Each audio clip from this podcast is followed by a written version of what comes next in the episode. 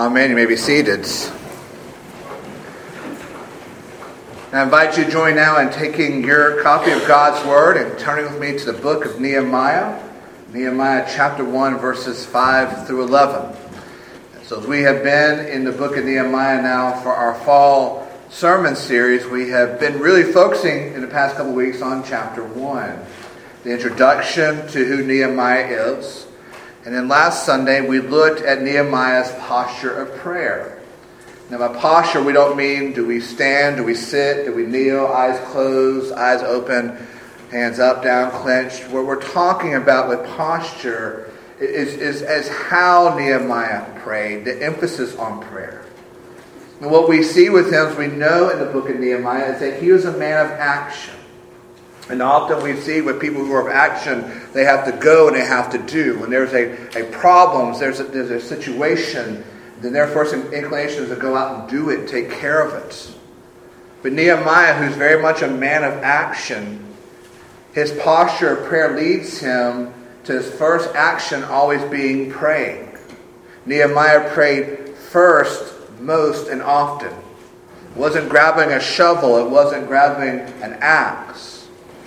It was going to his prayer closet and going before the Lord and seeking the Lord's wisdom and guidance. So we find that posture of prayer for us. We often do before we pray. We find sometimes our actions, our prayers come from action, where really our, our, our actions should be coming from prayers. Did I say that right? I think, if not, I think you know what I mean. That's our posture of prayer. The other posture we find with Nehemiah is that he persisted in prayer. He didn't hear about the destroyed wall of Jerusalem and go, oh no, that's so bad. God, do something about it. What, what time's the football game on? Let me go focus on that. And Nehemiah focused on prayer. He persisted in prayer. By the dates given to us in this book, he consistently prayed three to five months. And again, not a prayer here and day, here and there, but in every day he came, he sought the Lord in prayer and sought the Lord in prayer about this issue of the wall surrounding Jerusalem. That's his posture of prayer, which leads us this morning to the meat of his prayer. How did Nehemiah pray? And there's a lesson for us here in how Nehemiah prayed. So we'll look at that in verses 5 through 11. So let me pray for us again as we come before God's word. So his blessings and guidance in this time together. So let's pray.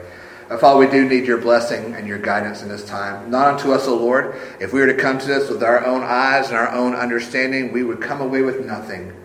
Because we can be so clouded with sinfulness, with ego, with impatience. So we need your grace through your Spirit to hear your word, to hear it rightly, to understand it rightly, so it may lead to a lives of faith that are growing in the grace and knowledge of our Lord and Savior Jesus Christ. Father, be at work in that way through me as your messenger. Be at work in that way this morning in this congregation as your people who need to feed upon the bread of this truth. And may we all be blessed because we have met with you and fed upon you. We praise now in Jesus' name. Amen. So, Nehemiah chapter 1, verses 5 through 11, and we will stand together now for the reading of God's word. And Nehemiah said, or means Nehemiah prayed, O Lord God of heaven, the great and awesome God who keeps covenant and steadfast love with those who love him and keep his commandments, let your ear be attentive and your, and your eyes open to, to hear the prayer of your servant that I now pray before you day and night for the people of Israel, your servants, confessing the sins of the people of Israel, which we have sinned against you. Even I and my father's house have sinned. We have acted very corruptly against you, and have not kept the commandments, the statutes, and the rules that you commanded your servant Moses. Remember the word that you commanded your servant Moses, saying, If you are unfaithful, I will scatter you among the peoples. But if you return to me and keep my commandments and do them, though your outcasts are in the uttermost parts of heaven, from there I will gather them and bring them to the place that I have chosen to make my name dwell there. They are your servants and your people, whom you have redeemed by your great power and by your strong hand. O Lord, let your ear be attentive to the prayer of your servants, and to the prayer of your servants who delight to fear your name. And give success to your servant today, and grant him mercy in the sight of this man. Now I was cupbearer to the king. And the grass withers and the flowers fade, but the word of our God stands forever. Amen. You may be seated.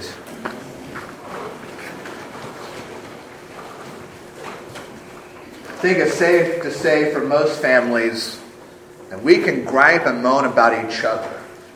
Right? We can have issues with each other. We can gripe and moan about each other. But God help the person outside our family who has the same complaints, right? They don't have that privilege. They don't get to say what's wrong with our family. Only we as a family get to say that, right? So that's how we're going to approach what I'm getting ready to say. We are a family. We are Bethel ARP.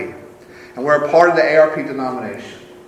So, with the love of the family, I'm going to say this that we as ARPs can be a pretty strange group of people. Right? Baptists can't say that about us. We'll fight them. And the Episcopals, we'll fight them too. I say it jokingly. But we are. We, we can be a strange group of people about some things. Now, I'm saying this being 20 plus years of being in the Presbyterian clan, uh, 15 years now of being in the ARP.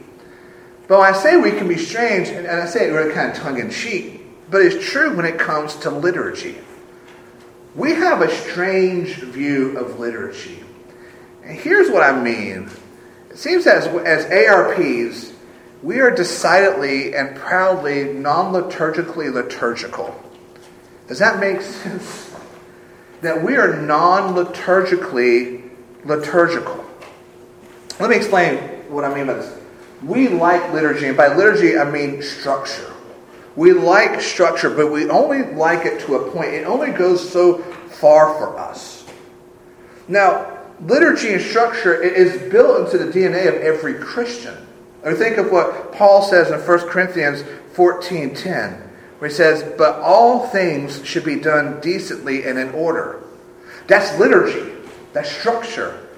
Paul sounds like an ARP there, doesn't he? We like to do all things decently and in order. And we thrive. We thrive when things are done decently and in order.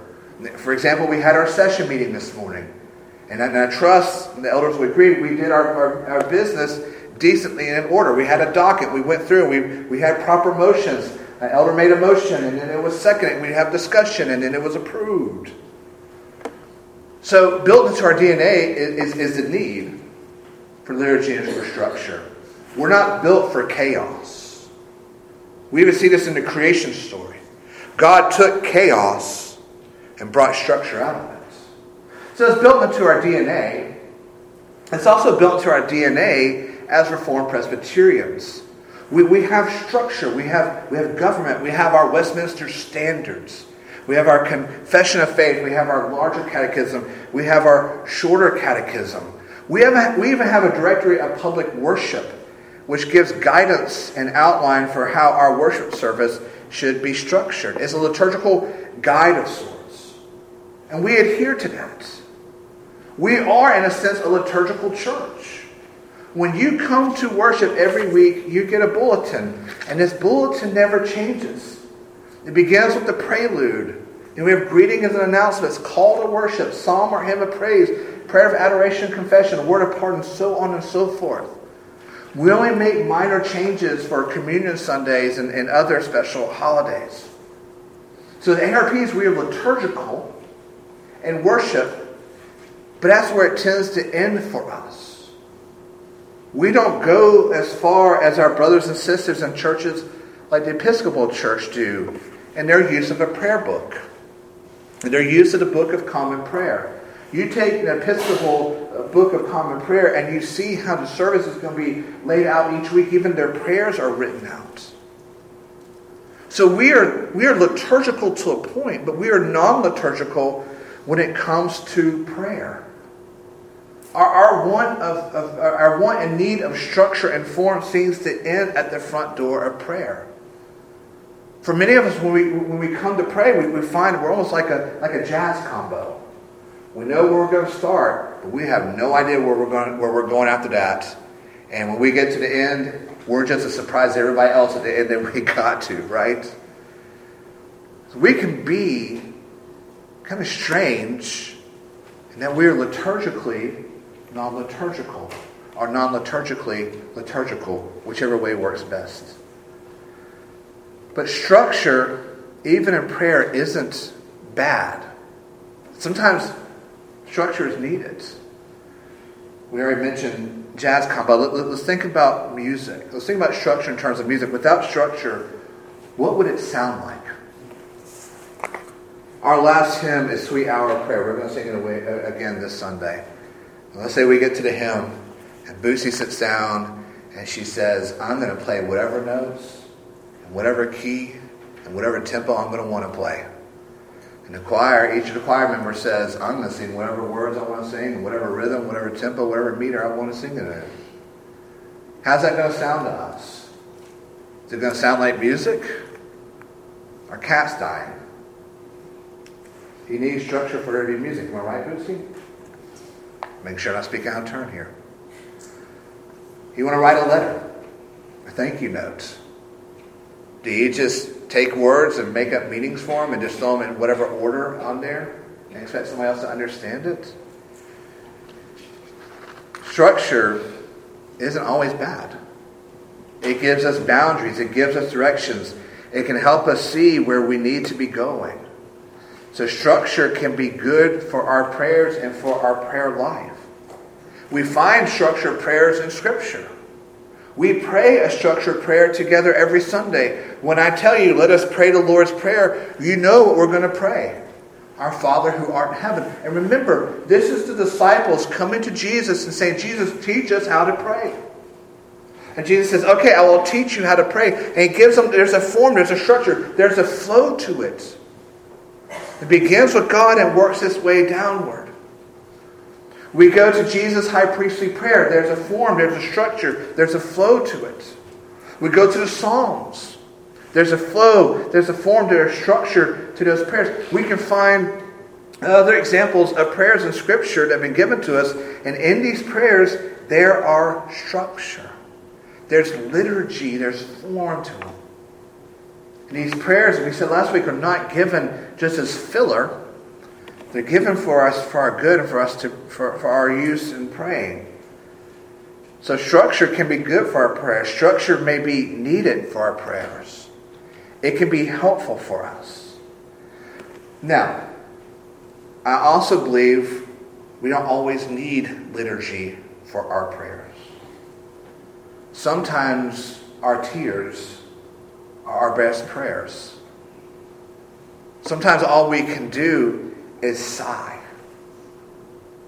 Sometimes all we can do is utter God's name. Those are prayers. They're led by the Spirit, they're fed by the Spirit, they're guided by the Spirit. So I don't believe we have to be bound to structure in every prayer that we have to take out a worksheet and go, okay, I'm going to pray to God, let me make sure I get this form in, this form of instruction, A, B, C, D, and move on. But I also don't believe we have to eschew structure in prayer and just wing it. Our praying could be improved by imposing some liturgical discipline. And we see that in our prayer this morning with Nehemiah. There's a structure to this prayer. And so as we, we look at chapter 1, we believe this is a general representation of how Nehemiah prayed between the months of Kislev and, and Nisan. As we said, that would have been about three to five months in our time. And we don't believe that this prayer that we just read was what Nehemiah prayed word for word every day. Rather, it's a general representation of what he prayed.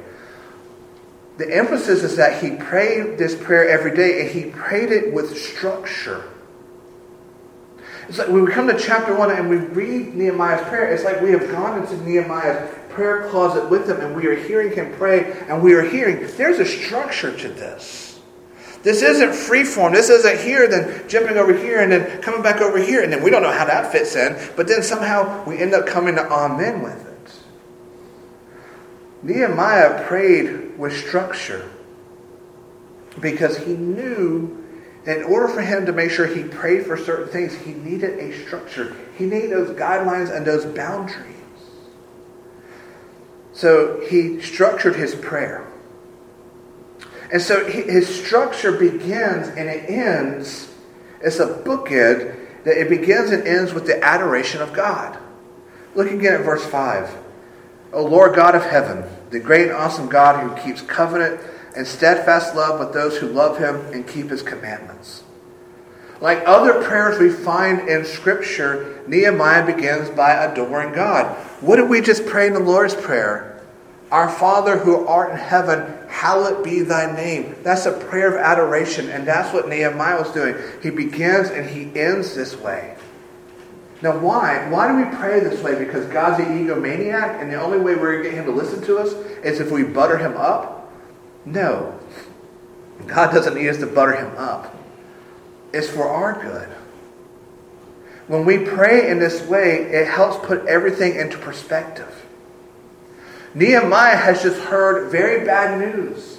The city of his ancestors is, is, is in destruction. The wall has been torn down. It, moves him so much that he, he weeps and he, he fasts and he's moved to pray. This, this has shook him to his core.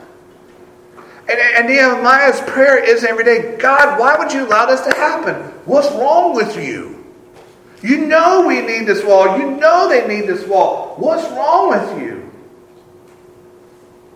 Now, Nehemiah's prayer every day helped put things in proper perspective. Oh, Lord God, you are worthy of adoration.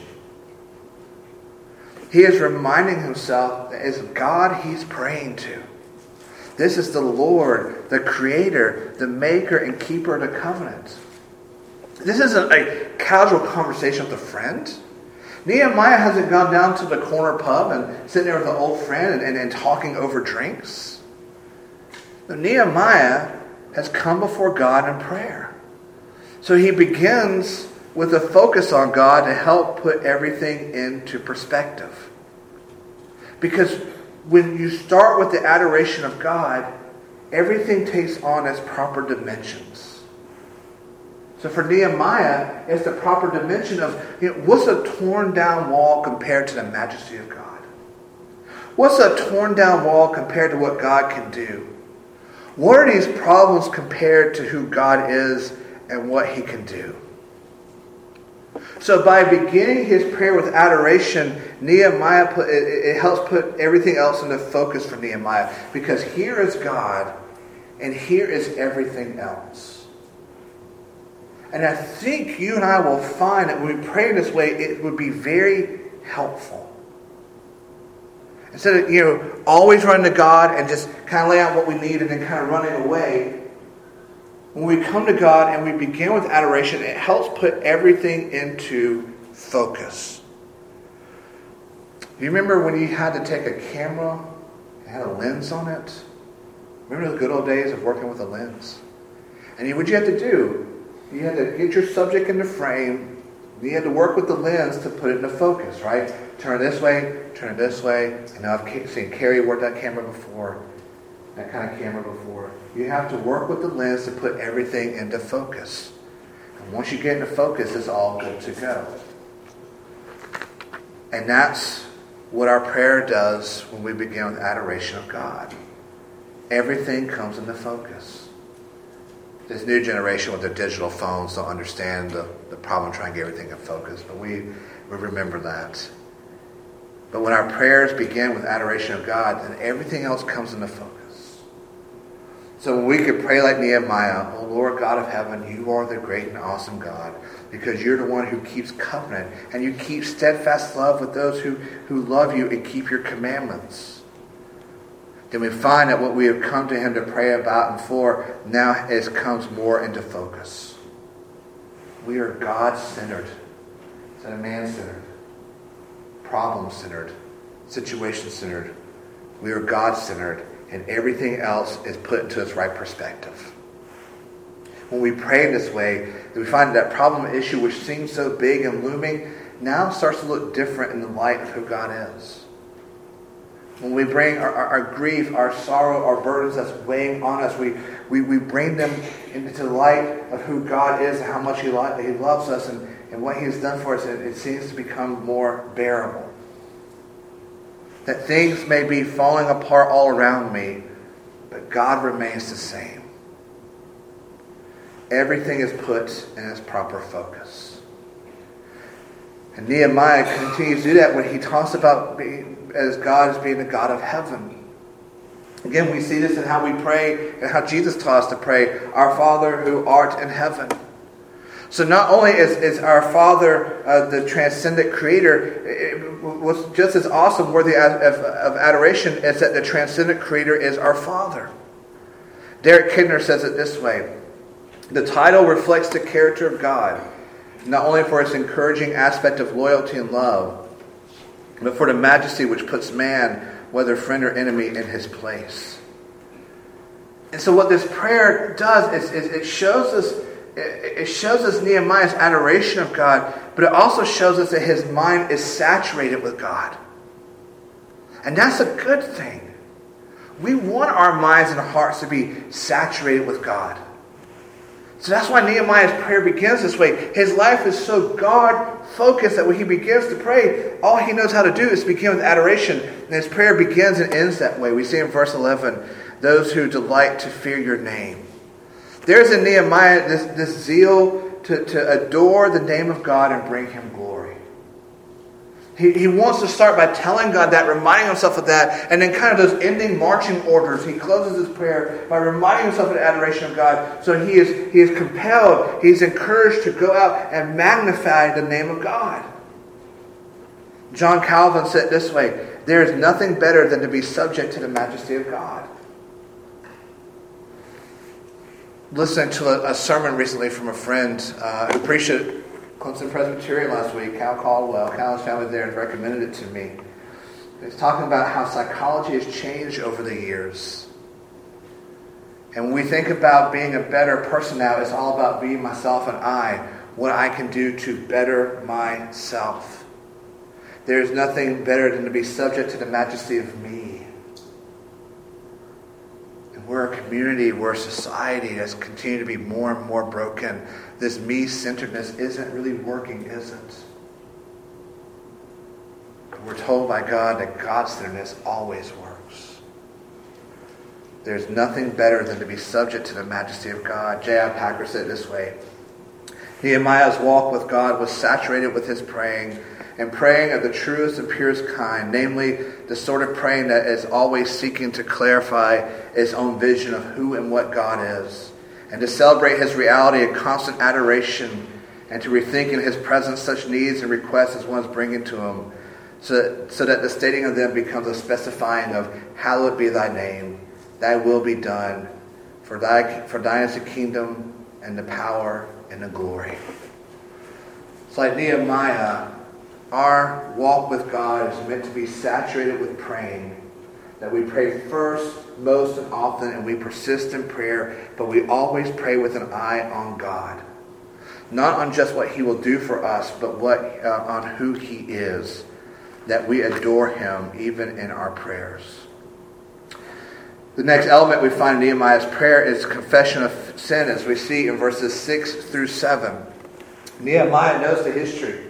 He knows why Jerusalem is in the state it's in. It's because of the sins of the Israelites. They were unrepentant of their sins. It's caused the judgment of God that's resulted in the destruction of Jerusalem. And Nehemiah understands that Jerusalem is to be restored. It would need to be restored upon the basis of a confession of these sins.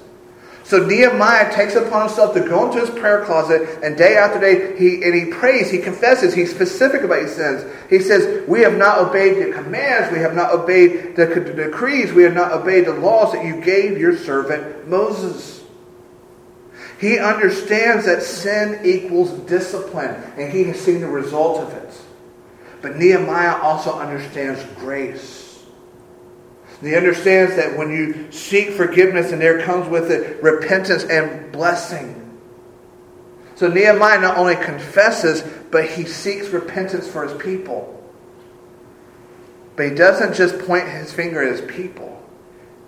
He doesn't just say, Lord, all those bad people there, they're the ones responsible for the breakdown of our society. It's them. No, he includes himself and his family in this confession. Now remember, Jeremiah is too young to have been responsible for this. He was born in captivity, he was raised in captivity.